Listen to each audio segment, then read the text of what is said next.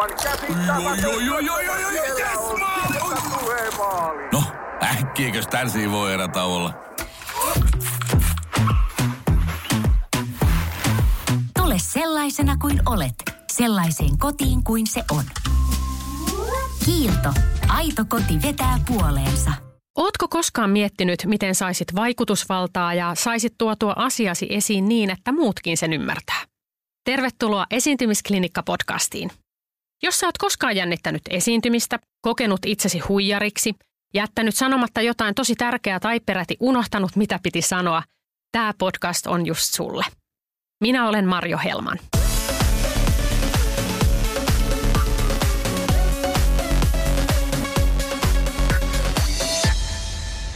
Tervetuloa Esiintymisklinikka podcastiin. Tänään hieman tällaisessa erikoisjärjestelyssä. Nimittäin mä istun omassa vaatehuoneessani. Tämä siitä syystä, että tämän koronavirusepidemian takia niin me kaikki ollaan eristyksissä.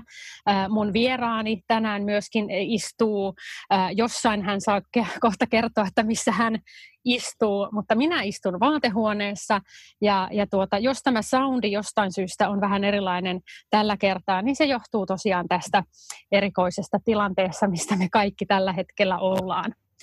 Mutta tosiaan tervetuloa esiintymisklinikkaan ja mulla on tänään aivan mahtava vieras. Mä oon odottanut tätä tosi paljon. Hän on juuri täyttänyt 60.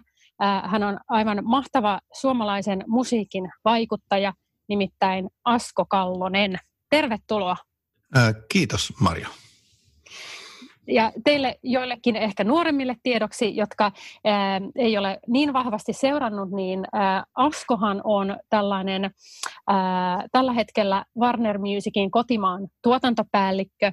Ja se syy, minkä takia hän on nyt täällä esiintymisklinikassa vieraana on, että Asko on ollut todella monen artistin taustalla ja on edelleenkin Suomen tunnetuimpien kansainvälisesti menestyneimpien artistien taustalla löytyy melkein poikkeuksetta aina Asko Kallonen ja siksi minä pyysin häntä tänään vieraksi. Kiitos. ei, pidä ihan paik- ei pidä ihan paikkaansa, että en mä nyt hirveän monen kansainvälisesti menestyneen artistin taustalla ole, mutta tota, No aika monen. Eh, ehkä yhden. Kuulostaa ihan hyvältä, kun sä sanot no. pitää aina vähän hehkuttaa. No, joo, joo. joo. joo. Mutta tosiaan ää, Asko tunnetaan siitä, että Askolla on tällainen tosi hyvä, mä sanon nenä, eli oikeastaan vaisto siihen, että mikä on kiinnostavaa ja mistä artistista tulee iso juttu. Ihan ensimmäiseksi kuitenkin haluaisin Asko sulta vähän kysyä, että kun nyt tässä puhutaan esiintymisestä, niin, niin millainen esiintyjä sä omasta mielestäsi oot? Oma, oma esiintyminen, sitä on tietysti tosi vaikea, tai oikeastaan ihan mahdoton arvioida niin kuin objektiivisesti. Et, et, kyllä mä oon, oon esiintynyt erilaisissa foorumeissa niin kuin muusikkona ja yksinään ja, ja niin kuin soittanut ja sitten tietysti aika paljon joutuu duunissakin esiintymään. Totta kai oikeastaan niin kuin työelämä on nykyään aika paljon semmoista esiintymistä ja muille esi- esi- esittelyä asioista ja, ja niiden, niiden kanssa niin kuin toimimista ja sen oman persoonallisuuden esiin tuomista sitä kautta, niin mutta vaikka mulla on ihan mahdoton sanoa, että täytyy kysyä joltain muulta, että millainen mä oon esiintyjänä, että, että, että, että, että, että siihen on suhteellisen vaikea noin niin kuin analyyttisesti itse suhtautua. No mi, mi, miltä susta tuntuu, kun sä esiinnyt? Onko se sulle mieluisaa hommaa vai onko se semmoista, että oh no? Se on tosi, tosi, tosi vaihtelevaa, mutta niin kuin mä oon pikkuhiljaa oppinut tässä, kun en ole enää ihan nuori, niin ehkä vähän niin kuin hyväksymään, koska hyväksymään itseni, koska se on aika paljon just sitä, että, että, että niin kuin on sitten vain oma itsensä. Että kyllä mä nuorena niin kuin pelkäsin tosi paljon esiintymistä ja, ja se oli mulle jotenkin tosi vaikeaa ja tunsin itseni epämukavaksi ja noloksi ja, ja kaikkea mahdollista. Ja mä olin jossain, silloin mä opiskelin yliopistossa tiedotusoppia, meillä oli joku tämmöinen, siellä oli semmoisia kursseja, joku suullisen esittämisen kurssi, ja piti pitää joku esitelmä, niin sitten mä olin koko esitelmä semmoisessa ihmekyyryssä.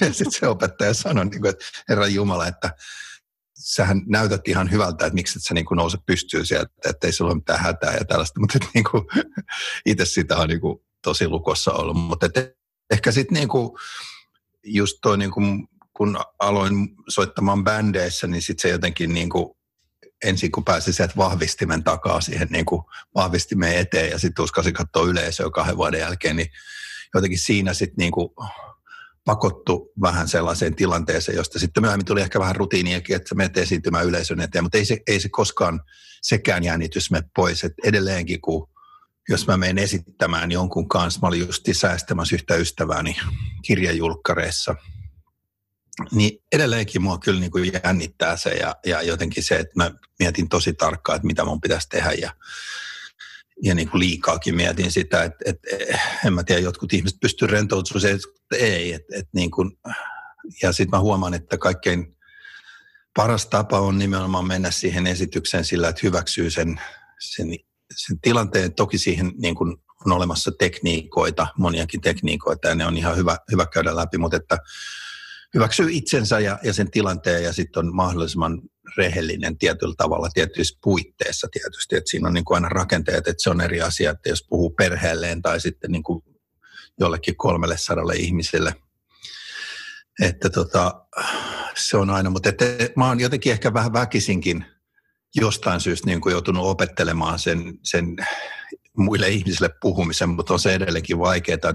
Ehkä niin kuin hassuin tilanne oli, kun mä olin silloin kun mä olin Idolsissa ja, ja pyydettiin tietysti joka paikkaa esiintymään ja puhumaan ja, ja näin. Ja oli yhden firman jossain tämmöisessä niin kuin, joku firma piti silloin jonkun yhteistilaisuuden Helsingin jäähallissa. Heitä oli 5000 siellä paikalla ja sitten ne pyysi mut puhumaan sinne. Silloin oli Jallis Harkimo ollut edellisen vuonna.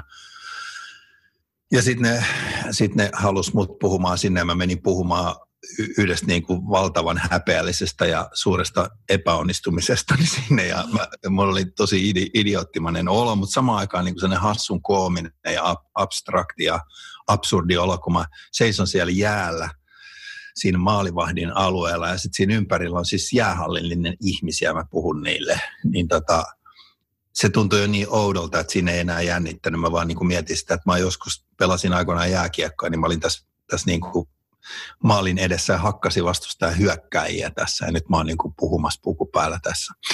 Mutta tota, se, se on ollut sellainen niin kuin koko elämän kestävä prosessi ja, ja jotenkin olen päässyt ehkä niin kuin sinuiksi sen, sen oman persoonani kanssa, enkä häpeä niin hirvittävän paljon enää itseäni kuin, kuin silloin aluksi. Kumpi sua enemmän hävettää tai jännittää se, että sä puhut jäähallisi, jäähallilliselle ihmisiä, viidelle tuhannelle ihmiselle, vai että sä puhut perheelle? ne on oikeastaan aika lähellä toisiaan yllättävää kyllä. Tämä kuulostaa ihan älyttömältä. Mutta nyt kun sä kysyt sen noin, niin kun mä mietin sitä, niin ne kumpikaan ei oikeastaan mua sillä hirveästi jännitä. Ää, oikeastaan kun on sellainen sanonta, että kun mä haluan kuulla sarkasmia, niin käänny lapsieni puoleen, niin siinä suhteessa mä oon niin kuin jo sujut sen asian kanssa.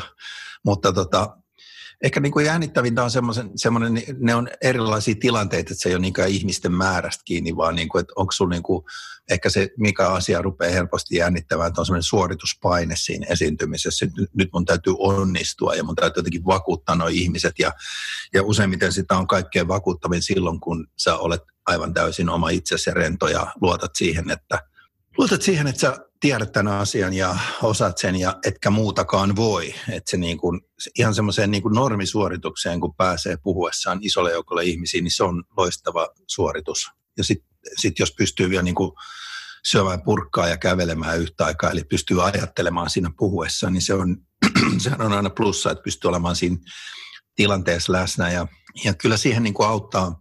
Mulla oli niin kuin ensimmäisiä semmoisia isoja esiintymisiä on ollut jotain, kun mä oon jossain markkinointimainontalehden tilaisuudessa puhunut jostain just artistien breikkaamista tai jostain, ja sitten siellä on ollut niin kaiken näköistä mainosväkeä ja muuta, kuitenkin niin kuin paljon ihmisiä, niin kyllä mä niin kuin aika huolellisesti on silleen niin kuin sitä ennen valmistautunut ja sitten niin kuin meditoinut vielä ennen sillä, että mä saan jotenkin mieleni silleen rennoksia puhtaaksi siitä, että, että mä en niin kuin jankkaa sitä, vaan että niin kuin, ja se pointti siinä meditoimisessa tai niin kuin rauhoittumisessa, mitä se nyt ikinä onkin kenellekin, niin on ehkä se, että, että sä niin kuin vaan rentoudut olemaan se, kuka sä oikeasti olet, koska et sä mitään muutakaan voi siinä olla.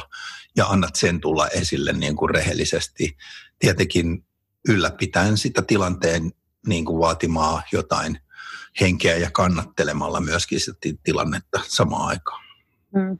Tuo oli erittäin hyvä pointti toi, että, että ähm, olen oma itseni, koska en oikein muutakaan tässä tilanteessa voi. Mm. Niin, tällä silloin, pakalla on pelattava. Juuri näin, juuri näin. Ja sä itse otitkin ton jo tuossa esiin, eli 2000-luvun alussa sä olit Idolsissa, Suomen Idolsissa yksi tuomareista. Olikohan tämä peräti ensimmäinen kerta, kun silloin Idols tuli Suomeen? Kyllä se valitettavasti oli. Juuri näin. Ja silloin se mediahuomio oli aivan valtaisa. Muistan itse, mä olin just muuttanut Suomeen silloin Lontoosta ja tämä oli tietysti Idols oli siellä jo ollut televisiossa, mutta se, että mitä Suomessa tapahtui, oli mullekin ihan mykistävä kokemus. Sä olit siinä silloin neulan silmässä niin sanotusti ää, siinä, siinä kaikessa. Mitä Vähän kärjessäkin. Opit, ja kyllä näin juuri. Mitä sä opit siitä, siitä Idols-showsta, siitä koko härdellistä? No ja ensimmäiseksi mä opin sen, että ei kannata mennä tv puhumaan suoraan kenellekään.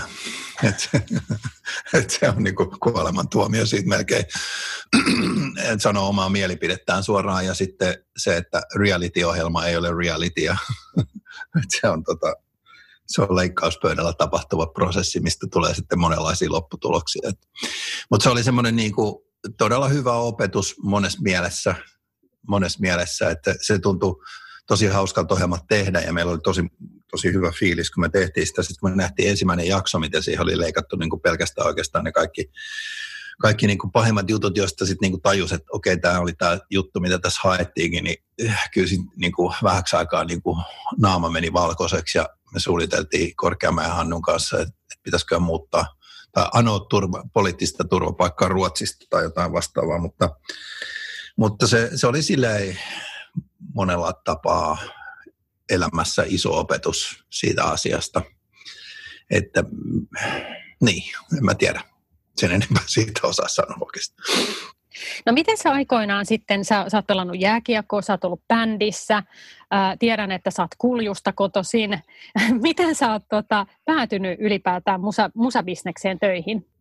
Se on niin tosi pitkä juttu, mutta ihan lyhyesti. Mä oon aina kuunnellut, ihan pienestä lähtien kuuntelin radioa ja jostain syystä silloin kun mä synnyin, niin Beatles, Beatles oli kova juttu ja, ja musiikki oli jotenkin se, siinä hetkessä semmoinen tosi voimakas asia, siis nuorisomusiikin nousu just sillä 60-luvulla ja sitten 70-luvulla ja se, siitä tuli jotenkin tavallaan, että jos nyt ajattelee niin kuin vaikka nykyään nuori, miten ne niin kuin tekee TikTok-videoita koko ajan ja ne on niin kuin kiinni siinä, niin jotenkin silloin silloin yksi niistä isoista tavallaan harrastuksista oli kuunnella musiikkia. Sitten mä jotenkin jäin siihen koukkuun ja mulla on jotenkin aina ollut semmoinen niin fiilis kuunnella musiikkia, että ihan pienestä lähtien ja käynyt katsomassa keikkoja, kun isä ja äiti kävi tanssilavalla tanssimassa joskus landella, niin sitten oli aina mukana ja mä jotenkin vain jähmentyin aina katsoa sinne niitä bändejä ja siitä sitten niin kuin, kun tulin siihen sopivaan ikään, niin sitten sain kitaran ja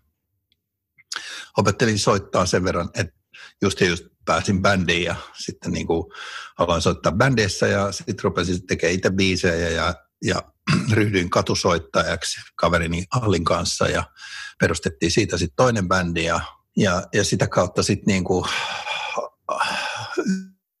yritin koko ajan päästä itse asiassa musiikista eroon ja kun tuli eka lapsi, Ville, joka on tällä hetkellä Roomassa karanteenissa, karanteenissa omassa asunnossaan, koska ympärillä vilisee viruksia, niin tota, Ville syntyi 87, niin sitten mä ajattelin, että no nyt mä lopetan tämän hömpötyksen ja hankin oikein ammatin. Ja mä olin sitä ennen ollut jo yliopistossa opiskelemassa kansantaloustiedettä ja tiedotusoppia, mutta sitten menin Haaga-instituuttiin, että mä ajattelin, että mä nyt valmistun nopeasti johonkin järkevään ammattiin täältä, että saa perheelle ruokaa, mutta mä ajauduin sitten sit radioon ja pitää klubia, sellaista musaklubia kirjavaa satamaa ja sitten sieltä Maija Kuusi löysi mut levyyhtiön töihin ja sillä tiellä mä edelleenkin. Sulla näyttäisi olevan äh, tällainen äh, monessakin mielessä sulla on tietysti e-, e-, erikoisia, tota, erityisiä äh, ominaisuuksia, mikä on tehnyt susta äh, aika menestyneen tuossa, mitä sä teet. Äh, ja minkä takia mäkin sut tänne pyysin, on se, että sulla on ollut tosiaan semmoinen vainu ja, ja pystyt hyvin kertomaan, että mikä ehkä potentiaalisesti tulee olemaan iso juttu, miksi joku ihminen tykkäisi tai miksi massat tykkäisivät jostain artistista ja näin poispäin, niin paneudutaan hetkeksi nyt siihen. Eli ajatellaan ensin sitä, että kun löytyy niitä timantteja, niin tuleeko sulle mieleen joku sellainen tarina, joku tilanne tai joku ihminen, joku artisti, joka olisi suhun tehnyt lähtemättömän vaikutuksen heti, kun sä ensimmäisen kerran hänet näit? Mm, niin kuin ilman kuuntelematta musiikkia tarkoitat, että, että ihan vaan niin kuin Kummin päin vaan, joo, joo. Joo, koska yleensä joo. se kuulee jonkun laulavan tai soittavan, niin sehän, sehän nyt tekee sitten vaikutuksen tai ei. Mm-hmm. Mutta sitten joo, ehkä niin kuin mielenkiintoisempi on toi toinen puoli, että kohtaa jonkun ihmisen. Mä muistan niin kuin joku Veeti Kallion, joka tuli just tänne kirjavasottama klubille suutarina silloin ja tota, ja, ja tuli sinne laulamaan heti jotain Louis Armstrongin What a Wonderful World, se todella kauniilla soul-äänellä, niin muista vaan kun istuu hänen viereensä ja, ja niin kuin näkee, näkee hänet ja aistii jotenkin sitä läsnäoloa, niin tulee semmoinen, että wow, että mikä, mikä niin kuin läsnäolo ja tuossa ihmisessä on jotain, jotain vetovoimaa. Vetovoimaa ja jotain sellaista, että mä haluaisin nähdä, että mitä se tekee seuraavaksi. Ja, ja, ja tota, tällainen vetovoima on tietyissä ihmisissä. Mä en tiedä, se on niin kuin kemiaa ja jokainen tämän tunnistaa joidenkin ihmisten kanssa. Vähän sama kuin, että joidenkin ihmisten kanssa tulee toimeen helpommin ja toisten kanssa ei. Ja sekin on, se, se ei niin kuin kummankaan vika. Ja sitten joissakin ihmisissä vaan joihinkin ihmisiin rakastuu ja joihinkin ei. Ja jo, joissain ihmisissä on semmoista vetovoimaa, että se jotenkin niin kuin, et voi tavallaan niin kuin lopettaa seuraamasta niitä ja, ja vähän niin kuin, että mitä hän ne seuraavaksi tekee. Aina kun ne tekee jotain seuraavaksi, niin sitten siinä on joku semmoinen niin sähköisyys tai jännite ja mielenkiintoisuus. Niin, ja tässä muuten, no, vaikka Ville Valo esimerkiksi, niin on aika selkeä, että olin, olin kuullut musaa ja, ja aikaisemmin ja, ja sitten oli vähän, että minkälaisia tyyppejä. Sitten Ville tuli paikalle, niin sitten olin sillä, että kukas tämä on, että tässä on aikamoinen tätä tapaus, että, että kaveri tulee silleen niin kuin hyvin nonchalantisti siihen paikalle ja, ja henkii semmoista jotain mystistä, käsittämätöntä läsnäolovoimaa, joka on, joka on, ja siihen liittyy tietysti joskus, siihen liittyy se, että ihminen saattaa olla niin kuin erityisen hyvän näköinen tai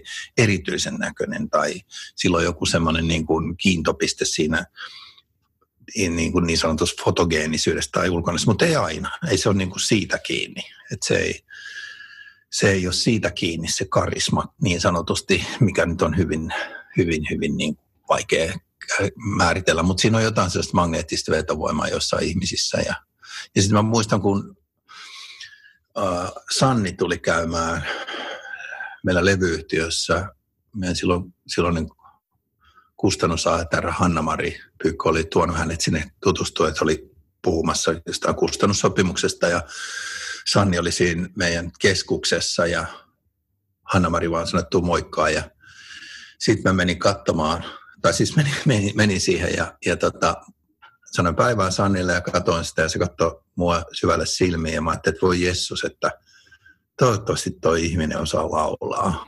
Ja sitten mä kysyn siltä, että missä sä haluaisit olla viiden vuoden päästä? Ja se se, niin kuin ilmekkään värähtämättä sanoi, että ruisrokin päällä ja mä olin, että jumalauta. Että nyt mä haluaisin kyllä kuulla, että miten hän laulaa. Ja, ja siinä oli vain jotain semmoista, niin kuin, näitä lauseita voi heitellä ja näitä, mutta se, se, miten se tulee sieltä ja miten ihminen jotenkin, että siinä oli jotain semmoista, että toi on tosissaan ja toi, toi on tässä ja, ja se tietää, mitä se jotenkin niin kuin luulee haluavansa. Siinä on semmoinen jännä, jännä tota noin, maagisuus joissain ihmisissä. Ja sitten kävi ilmi, että hän osaa ja loppua historiaa. Mutta, mutta että tuommoisia tapauksia esimerkiksi nyt tästä tulee mieleen. Jos Monia muitakin. Varmasti näin on. Jos sä ajattelet nyt vaikka Veetiä tai Ville Valoa tai just Sannia, niin mikä heissä on sellaista, äh, miten sä pystyisit tavallaan erottelemaan, että miksi just he erottu siitä. Sulla varmaan käy ihan hirveästi ihmisiä koko ajan siellä näytillä ja sä kuuntelet demoja ja aivan kyllästymiseen asti. Niin miten sä tuommoisessa tilanteessa pystyt bongaan, että pitsit, tää, tästä tulee kyllä, tästä tulee nyt se juttu.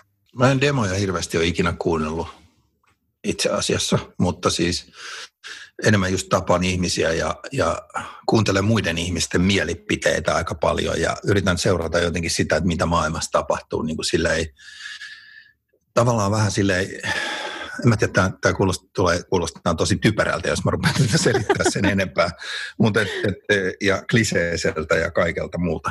Mutta tota, jotenkin se vaan, että jotkut asiat vaan niin kuin tarttuu, että mä yritän jotenkin silleen niin kuin olla kiinnittämättä huomioon mihinkään. Ja, ja sitten jotkut asiat kiinnittyy ja sitten niihin jotenkin sitten paneutuu. Ja että, niin kuin, että mikä, miksi, miksi tämä nyt mulle niin kuin jäi mieleen, miksi mä, miksi mä jäin miettimään tätä asiaa, miksi toi biisi jäi mulle päähän? Ja miksi, mikä tuossa artistissa on? Ja sitten joskus tulee, joskus tulee silleen niin kuin välittömästi silleen, että no tämä on ihan niin kuin selvä. Tuli nyt mieleen tässä kun kysyt nyt tota, ja tässä viime viikolla me julkaistiin semmoinen levy kuin Iida ja Kallen, eli tota, Iida Pauli ja Kalle, Lind, Kalle Lindruuti, niin tota, mm. levy tuli viime viikolla.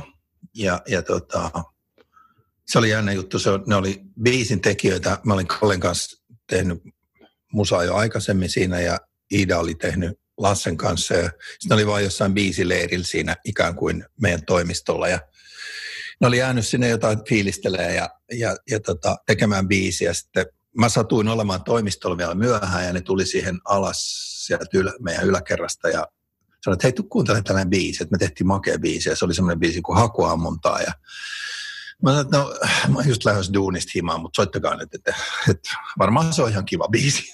ja näin. Ja tota, sitten ne, sit ne tota, istatti siihen vierekkäin ja rupesi soittaa sitä ja mä kuuntelin minuutin ja mä katsoin niitä kahta tyyppiä olin että hei jumalauta, että tämä on duo, että tämä pitää tehdä, että tämä on hieno biisi ja noin tyypit, noiden äänet sopii ja sitten meni ihan kylmiksi, että, että wow, että kun biisi oli loppu, niin mä olin ihan silleen, silleen vähän niin kuin kyyneleet silmissä, en niin kuin sen takia, että se olisi jotenkin surullinen, vaan silleen jotenkin niin kuin itse liikuttu omista fiiliksistä.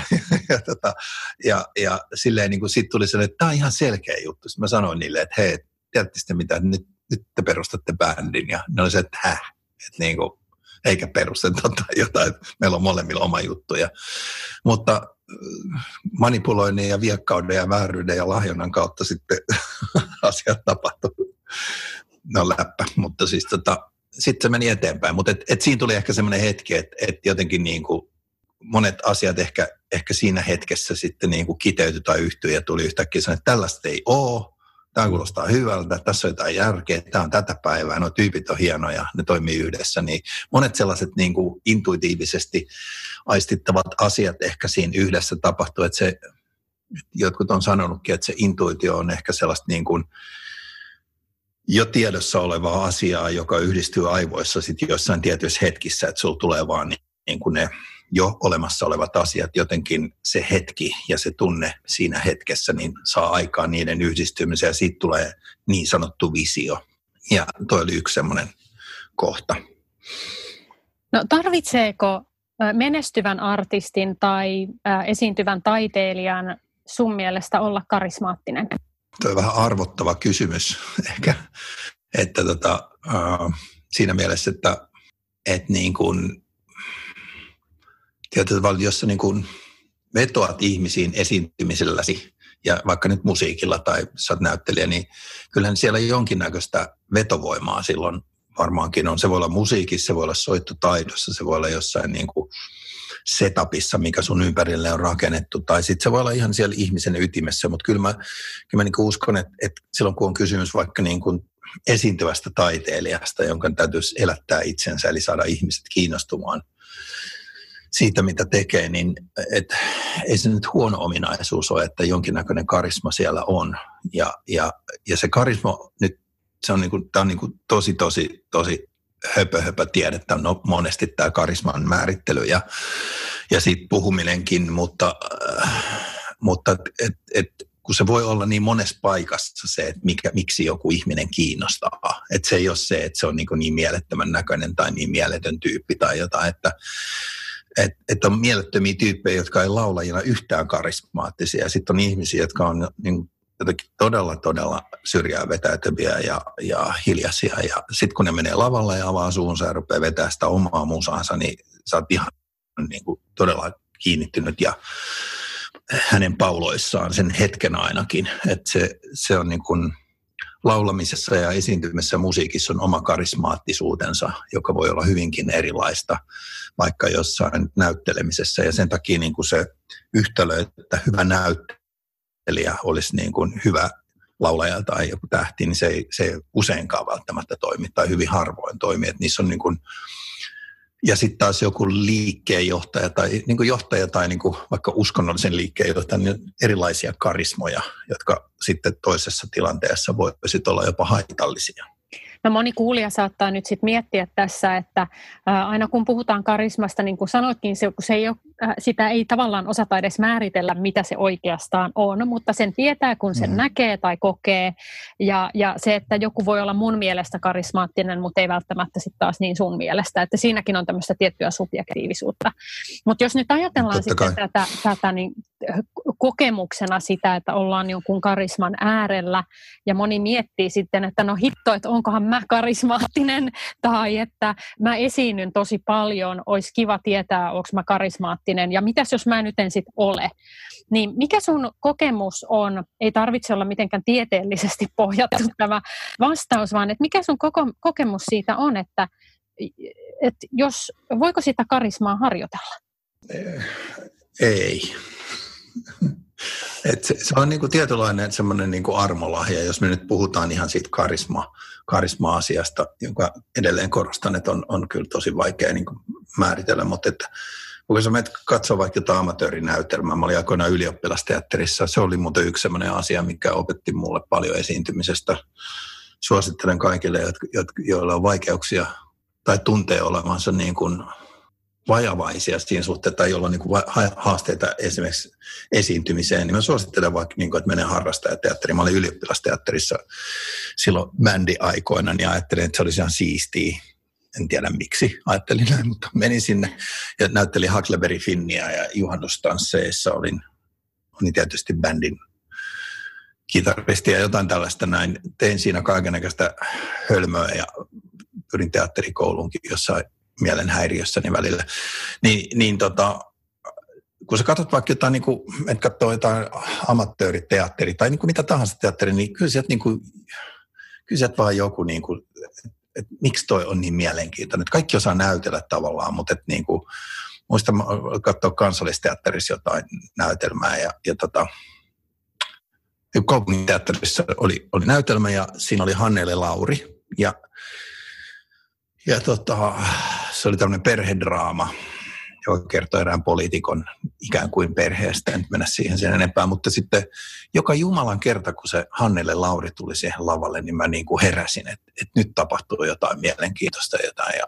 ja, ja niin kuin se, se karisma, joka sieltä tuli sieltä lavalta, oli vaan ihan uskomatonta. Ja mä en ole mikään siis niin kuin Hannelle Lauri-fani tai mitään, mutta että niin kuin, ja siinä oli moni hyviä näyttelijöitä siinä näytelmässä. Mutta kun hän tuli, niin se oli, ei voinut mitään. Se oli vaan pakko niin kuin seurata, että mitä seuraavaksi tapahtuu. Että jotkut pystyy luomaan se ja en mä, en mä tiedä niin kuin, sitten sä voit harjoitella sitä näyttelemistä ja kaikki ne muutkin näyttelijät osas näytellä hyvin ja eikä siinä mitään, mutta sitten jollain on vaan se niin kuin maaginen kyky luoda sellainen niin kuin kontakti sinne ja se on jotain näkymätöntä energiaa, minkä sieltä mikä, mikä sitten koskettaa. Ja se on, se on varmaan jotain tekemistä arkkityyppien kanssa, että me kiinnitytään tietynlaisiin arkkityyppeihin ja, ja ne kertoo, niiden kautta me pystytään jotenkin elämään ja joku ihminen pystyy sen niin kuin, vaikka nyt näytelmässä ruumillistamaan jotenkin sen ja et niin kuin mun biologiprofessoriystäväni sanoi, että mehän kaikki rakastutaan omiin äiteihimme, niin kuin miehet, että, että kun meillä on niin tavallaan niin kuin siellä ihan aivoissa, kun hän tutkii aivo, aivo,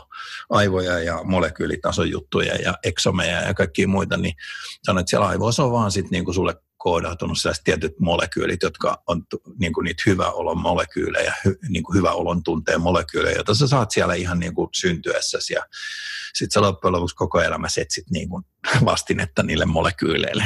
Tämä on yksi, yksi selitys sitten näille asioille ehkä. Jos ajatellaan nyt tämmöistä mm, sitä, että mistä tulee iso juttu, mistä, mitä siihen tavallaan vaaditaan. Totta kai ja vaaditaan se hyvä musiikki, se tuote pitää olla kunnossa. Ja sitten vaaditaan näitä muita asioita. Ähm, niin jos ajattelet nyt kansainvälistä menestymistä, joka tietysti vaatii vielä vähän ekstraa, se, että sä pystyt breikkaamaan Suomesta, mikä nyt ei ole valtava musiikkimarkkina, sä pystyt täältä lähtemään äh, luomaan aika tota, jos nyt vaikka himistä puhutaan aika niin kuin menestyksekästäkin kansainvälistä uraa, niin niin mitä se sun mielestä vaatii, se, se semmoista ekstraa, että pääsee täältä Suomesta vielä sitten vetämään tuommoisen aika niin kuin huikean kansainvälisen uran? Ei se, mä oon sitä mieltä, että hitti on hitti, oli se missä tahansa. Et, et niin kun, et, et se, se, että, et se olisi jotenkin tosi ihmeellistä jotenkin, että et, että, että pystyy tekemään kansainvälisen breikkauksen, niin mä en ole sitä mieltä. Mutta kysymys on enemmän siitä, että pystyykö tarjoamaan jotakin sellaista noille markkinoille, jotka on aika kyllästettyjä äh, kuitenkin noista isoista popkulttuurimaista, jos nyt puhutaan vaikka popmusiikista. Ja että niin että se on niin kuin, se, että Amerikasta ja Englannista tulee aika paljon, ne on tietyllä tavalla semmoisia niin isoja popmaita, mistä tulee niin kuin, mistä tämä on niin kuin syntynyt tämä, tämä meidän nykyinen popmusiikki ja, ja, ja, ja sieltä on tullut isoja tähtiä ja sitten Ruotsi on niin kuin maailman kolmonen varmaan siinä ja sieltä on tullut mahtavia biisin tekijöitä, ja, jotka on pystynyt omaksumaan just nimenomaan tämän anglo-amerikkalaisen musiikin perinteen ja yhdistää sitä niin kuin ruotsalaiseen ruotsalaiseen perinteeseen, josta niin kuin Abban, Björn Benny on niin kuin esi-isät siihen ja Max Martin ja Dennis Pop on jatkanut sitä ja Max Martin on maailman, maailman varmaan iso säveltä, pop-säveltäjä tällä hetkellä ja muun muassa nykyisen uusimmalla weekendin ihan mahtavia biisejä taas tehnyt ja pysynyt niin kuin tuolla huipulla vuodesta 97 lähtien, niin se, että, että sä pystyt tekemään sitä, niin sä pystyt kuin hahmottamaan sen, että mikä on se kulttuuri, mihin sä meet, et, et, ja nyt kun me puhutaan ulkomailla breikkaamista, niin yleensä me noin niin kuin lähtökohtaisesti puhutaan aina niin kuin joko Englannista Amerikassa breikkaamisesta, harvoin niin kuin Puolassa tai, tai, tai niin kuin Saksassa edes breikkaamisesta. Ja sitten siinä on se, että, että, niin kuin, että mitä tarjoaa niille markkinoille, missä on jo valtava kilpailu. Että meillähän ei ole täällä niin valtava kilpailu Suomessa ja me pystytään kilpailemaan täällä meidän omalla kielellä. Ja, ja Suomessa rakastetaan suomalaista musiikkia, että yli puolet niin kuin kunnollisesta musiikista on suoma, suomen kielellä tehty. Ja täällä se on niin kuin, me tunnetaan markkinat hyvin ja tunnetaan media ja kaikki.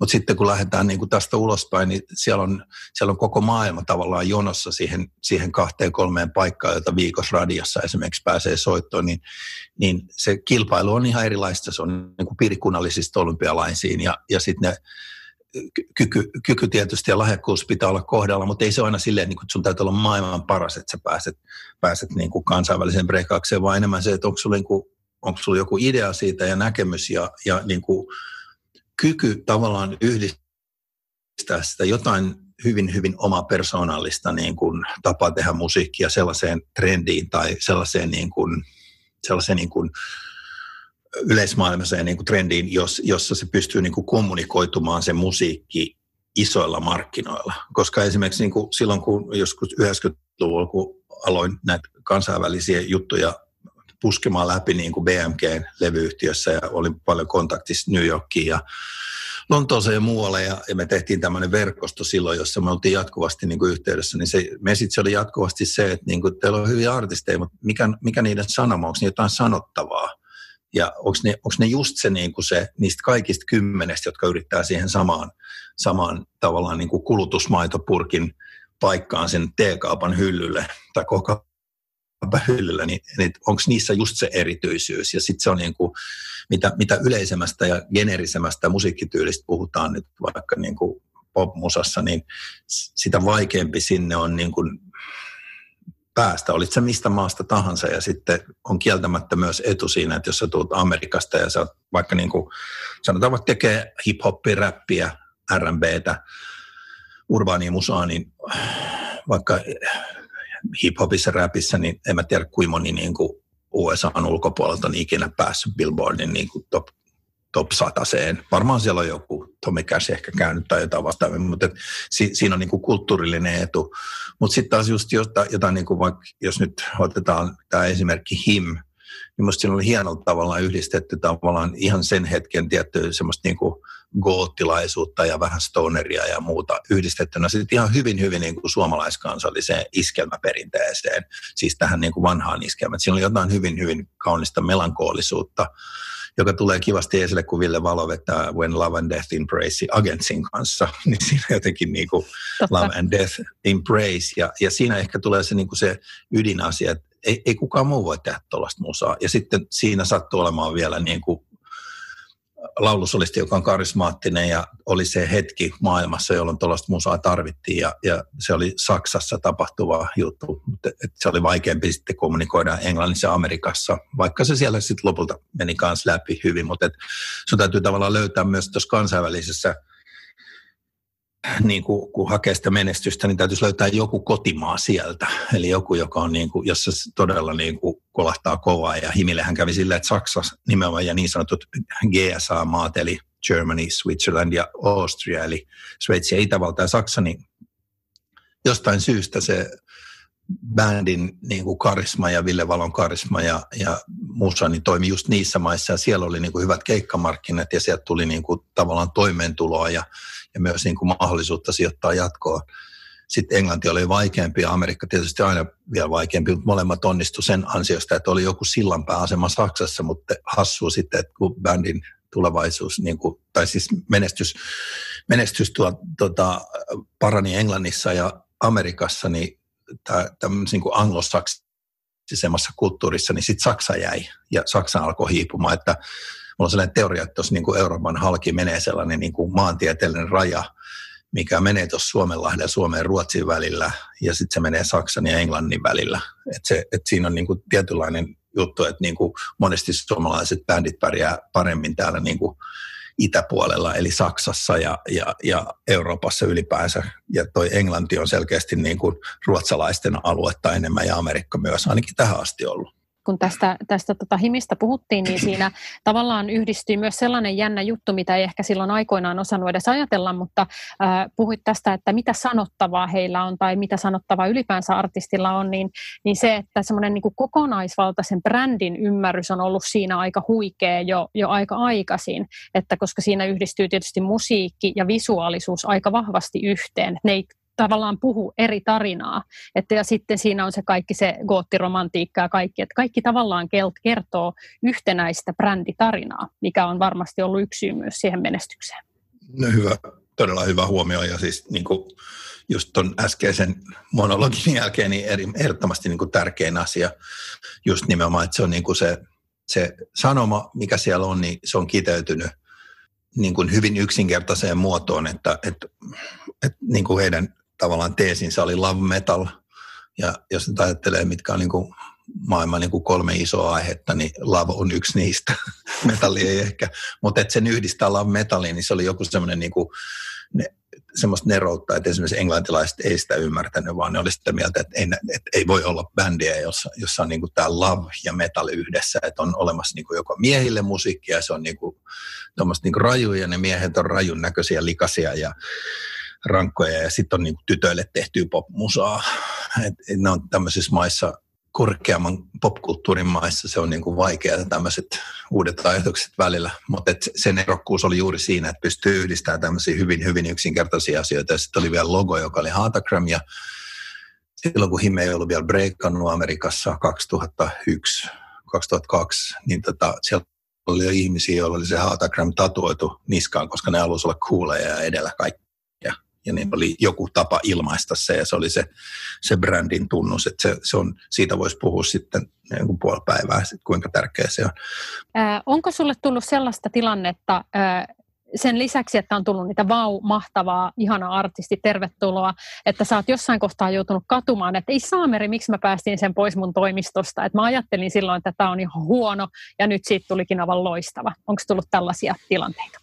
Vaikka kuinka paljon se on niin kuin osa tätä tätä hommaa. Et se voi, ei voi ymmärtää kaikkea. Sen takia meillä on niin kuin nyt esimerkiksi Warnerin loistava AETR-tiimi sen takia, kun meillä on ihmisiä tosi laajalta skaalalta ja kaikilla on vähän erilainen näkemys musiikkiin, mutta kuitenkin pystytään toimimaan saman sateenvarjo alla, mutta et, et se on, se, on niinku se myös tapa varmistaa, että mikä ei mene ohi semmoinen järkevä, koska kaikilla on vähän oma näkemyksensä musiikkiin. Mä oon missannut vaikka kuinka monta juttua. Ehkä paras on Bomb Funk MCs, jonka Nico Newström mulle esitteli aikoinaan 97 ja kuuntelet tämä Hub Rocking Beats ja me oltiin silloin tekemässä yhteistyötä yhden toisen artistin kanssa ja mulla oli kaiken näköistä siinä pöydällä silloin ja ja sitten mä sanoin, että no, en, mä, en mä oikein ymmärrä tästä mitään. Että se, se, Niko vei sen Sonille ja sitten loppui historia Bonfunkin osalta.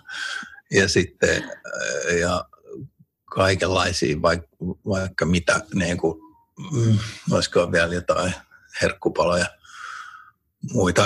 No esimerkiksi niin kuin elastinen ja iso H, niin mä, mä rupesin jossain vaiheessa, just noihin samoihin aikoihin, niin silloin tapahtui paljon, oli toi himjuttu ja kaikki, niin sitten mulle tuli Katja Stoll, oli silloin meillä duunissa, ja me ruvettiin miettimään, että toi, niin kuin toi räppi, kyllä sitä nyt jumalauta suomeksi varmaan joku rupeaa tekemään pakko. Että et kyllä nämä jossain vaiheessa sitä ruvetaan tekemään, koska ei silloin ollut kukaan tehnyt. Ja sitten mä soitin mun kaverille Alelle, Ale Pillaille ja sanoin, että tiedätkö ketään, kun se järkkäsi jotain räppipileitä, että, että niin kuin tämmöisiä, missä jengi kuunteli räppiä, niin että tiedätkö ketään, ketä tekee suomeksi. Ja, ja mä tiedän Kannelmäistä pari kaverit, sellainen elastinen ja se iso H, että ne on ollut jossain Ranskassa jossain niin kuin, jollain leirillä ja tehnyt jossain niin kuin, jotain suomiräppiä sinne ja sitten mä otin niihin yhteyttä ja, ja fiilisteltiin sitä ja sitten mä olin sillä, että ei hemmetti, että voiko tätä tehdä suomeksi? Mä olin silleen, että vitsi kun tämä tuntuu oudolta ja, ja jäin sitten miettimään sitä ja kaverit meni sitten, mä mietin sitä tarpeeksi kauan niin, ja sitten siinä tuli jotain niin kuin himin ulkomaan kuviot kanssa, niin sitten mä näin iso hoon just kun menin